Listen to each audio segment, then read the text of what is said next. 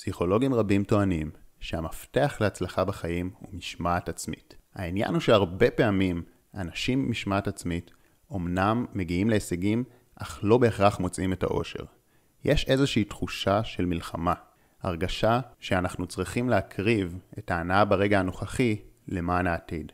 וזאת לא משמעת עצמית שיכולה להחזיק מעמד. בנוסף, מי שקרא את המאמר על התמדה, בוודאי זוכר שדיברנו על כך שפעולות קטנות ועקביות, לאורך זמן, יוצרות אפקט מצטבר, ולכן מי שמשקיע ומתמיד, יוצר שינוי משמעותי בחייו. הבעיה במאמר היא שיצאנו מתוך נקודת הנחה שלהתמיד בפעולות שטובות לנו זה רק עניין של בחירה או החלטה, כשבפועל זה לא ככה. לכולם ברור שעדיף לאכול בריא ושעדיף להישאר מרוכזים בעבודה במקום לגלוש באינטרנט, זה לא סוד. הבעיה היא שזה קשה, כי אנחנו מתפתים ואין לנו כוח להילחם בעצמנו. בדיוק כדי לפתור את הבעיות האלו, נוצר המושג משמעת עצמית של יהלום, שהמשמעות שלו היא משמעת עצמית שלא מרגישה כמו מלחמה. היא מתאפשרת ברגע שאנחנו מבינים לעומק את הפסיכולוגיה של הרגש והמוטיבציה האנושית. ואז לא רק שכיף לנו לשמור על משמעת, אלא שהיא גם הופכת להרבה יותר חזקה ואיתנה. מהו הכוח שמניע את חיינו ופוגע במשמעת העצמית? אז כל בני האדם, ולמעשה כל החיות, מונעים משני כוחות, תשוקה ודחייה. אנחנו בורחים מכאב ורגשות שליליים ורודפים אחרי עונג ורגשות חיוביים. כל פעולה שלנו היא ביטוי לרצון להשיג משהו טוב יותר או להימנע ממשהו רע. עכשיו, השאלה המתבקשת, אם זה אכן הכוח שמניע כל פעולה ופעולה שלנו, ואנחנו יודעים שפעולות מסוימות יגרמו לנו להרגיש טוב, למה בכל זאת אנחנו לא עושים אותם? וההפך, למה אנחנו מבצעים פעולות שברור שיגרמו לנו להרגיש רע? התשובה נעוצה בעובדה שהרבה פעולות שטובות לנו וישתלמו בעתיד קשות לביצוע בהווה, ולעומת זאת, הרבה פעולות שנעימות ומענות ברגע ההווה יפגעו בנו בעתיד. אבל המוח שלנו לא יודע לקשר בין הדברים. באופן טבעי, המוח מקשר לפעולה מסוימת, עונג או כאב, לפי התחושה שעולה בסמיכות זמנים. לכן, כל פעם כשיש פער זמן בין הסיבה לתוצאה, כלומר בין הפעולה להשלכות שלה, אנחנו בצרה. ולפעמים זה יכול לקחת שנים של בחירות גרועות וחוסר התמדה עד שחוטפים מכה מספיק חזקה שכואבת ומניעה לשינוי. וגם אז כשהשינוי מתרחש זה לא מתוך מקום של הנאה אלא בלית ברירה. אז מה הפתרון? איך לפתח משמעת עצמית של יהלום? השיטה הראשונה והבסיסית נקראת צמצום פער הזמן. אמרנו שהמקור לכל הבעיה הוא פער הזמן בין הסיבה לתוצאה. אבל תחשבו מה היה קורה אילו היינו יכולים לצמצם את הפער. בעולם שכזה, לעשות את הפעולות שטובות לנו היה נהפך לדבר מאוד קל ופשוט. לצורך ההמחשה, אם ברגע שהיינו לוקחים שאיפה מהסיגריה הייתה קופצת לנו תמונה, שוכבים עם מכונת הנשמה בבית חולים, היינו זורקים אותה מיד.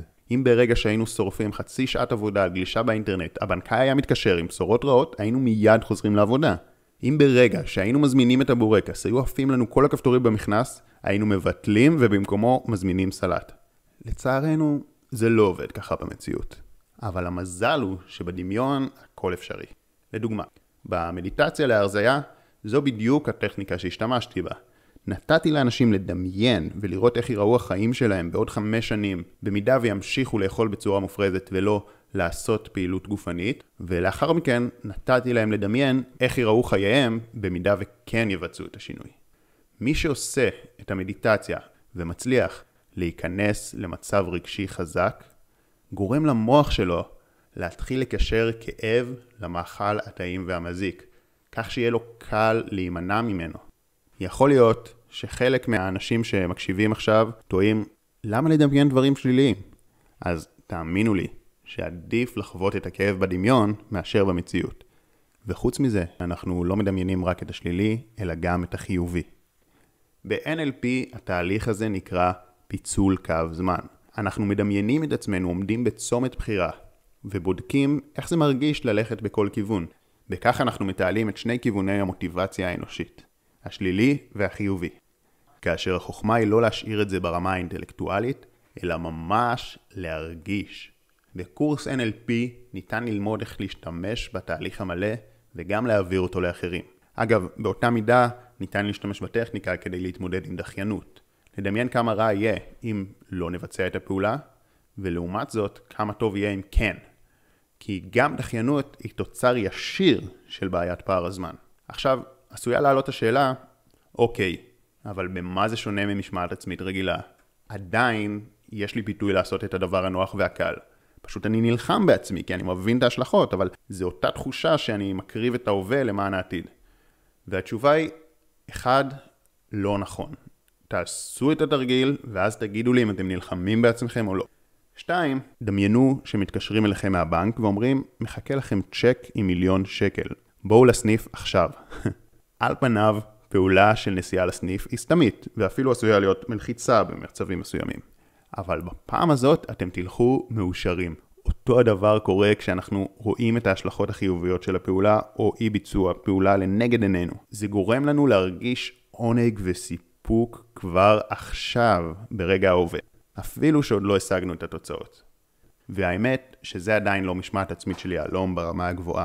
יש רמה נוספת והרבה יותר גבוהה, שיכולה להיות מקור לכוח בלתי מוגבל של משמעת עצמית, בו בזמן שאנו נהנים ומסופקים מהרגע. הסיבה שאני לא מפרסם אותה כאן, היא שאני מרגיש שעדיין לא ישמתי אותה עד הסוף בחיים שלי, וחשוב לי לשתף בדברים שכן ישמתי. אבל למען הסקרנים אני אתן רמז, והרמז הוא שאלה. מי זה האני העתידי שאנחנו דואגים לו? האם זה אנחנו או מישהו אחר? יש ניחושים? אשמח לשיתופים איך השתמשתם בתרגילים המוצעים וגם שיתופים לחברים שנראה לכם שזה יכול להועיל להם. בנוסף, אני מזמין אתכם לשאול כל שאלה כאן למטה, אשמח לענות לכם ומאחל המון כוח רצון ומשמעת עצמית. שחר כהן